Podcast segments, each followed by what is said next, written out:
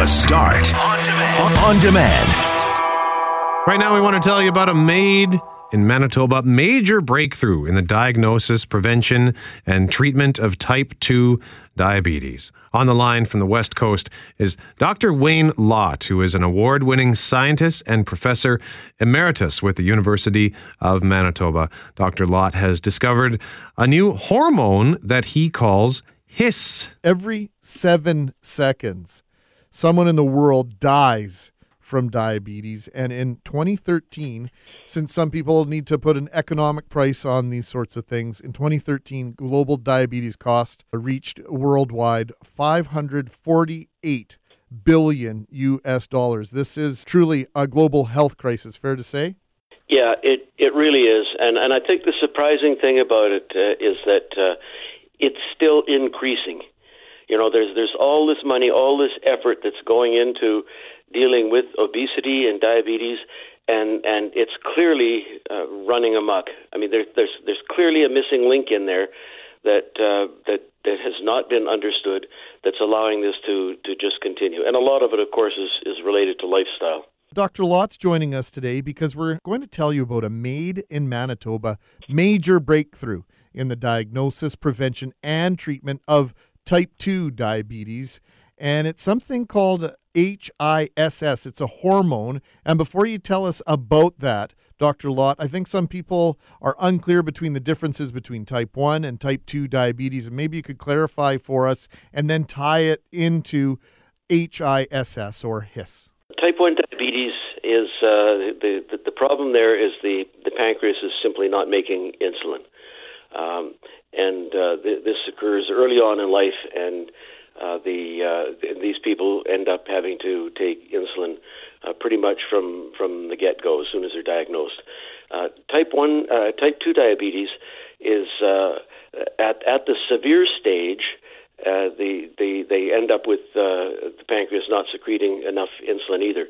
But type 2 diabetes is, is one that you don't have this from birth. Uh, type 2 diabetes, your pancreas is is uh, is responding normally, uh, but but the condition develops and it develops slowly and progressively. We'll have the, the, the condition decades before, we'll have the early stages of it decades before the uh, current diagnosis will identify that you do have uh, type 2 diabetes.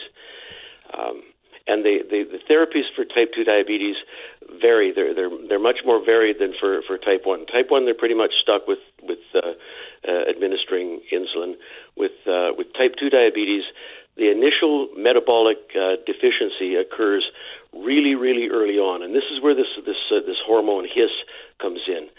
Um, the normal response to uh, uh, to a meal, the healthy normal response to a meal, is that your body will secrete insulin, and uh, insulin will trigger the release of HISS from the liver. HISS acts on on uh, muscle, on heart, and on kidneys, and it and it dramatically stimulates glucose uptake, and it takes that nutrient energy and it stores it in muscle, heart, and kidney. We've always thought that it was insulin that was doing that job. Um, insulin eh, actually stimulates most of the nutrient uptake and storage into fat. It stimulates uh, uptake in in, uh, in storage as glycogen in the liver, but most of that ends up uh, going as fat. So following and following a meal, and here's here's the catch. Here's one of the reasons why we didn't uh, identify HISS earlier, why nobody identified HISS earlier, and that is that it's only released in the in the uh, in the fed state for the few hours after a meal has been has been taken. So that in the healthy state, uh, two thirds in, in humans, we found that two thirds of the uh, sort of the firepower of, of insulin in terms of taking glucose up and storing it is actually due to HISS. So in the healthy state, uh, we take that we take that nutrient energy and we store it fairly quickly for use between meals. In the unhealthy state, where where HISS isn't released, now th- this process of HISS being released, it's sort of like it, it sensitizes the body to the effect of insulin. So, and it's coming from the liver, so that's why we called it hepatic insulin sensitizing substance (HISS). So, Dr. Lautt, what I'm hearing from you is that the answer lies within our own body. And in a healthy body, this hiss is present and does its job. In an unhealthy body, it doesn't. Am I oversimplifying things? No, no, you're not oversimplifying at all. And here's here's the really bizarre thing, is that um, you're even even when you have the AMIS syndrome and your body isn't producing HISS, what we found is that because we did this not not with the idea of ever curing diabetes or ever even understanding diabetes. This was done as pure basic research uh, over over a, a, number of decades, uh, just simply trying to figure out how is it that the normal body works. Well, what we found is that is uh, we looked at the signals that the body uses in order to signal that uh, insulin should be releasing HISS from the, from the liver to do this this super powerful job that it, that it does. And in the process of doing those studies, we determined the, the, the chemical signals, the, the physiological signals that are involved.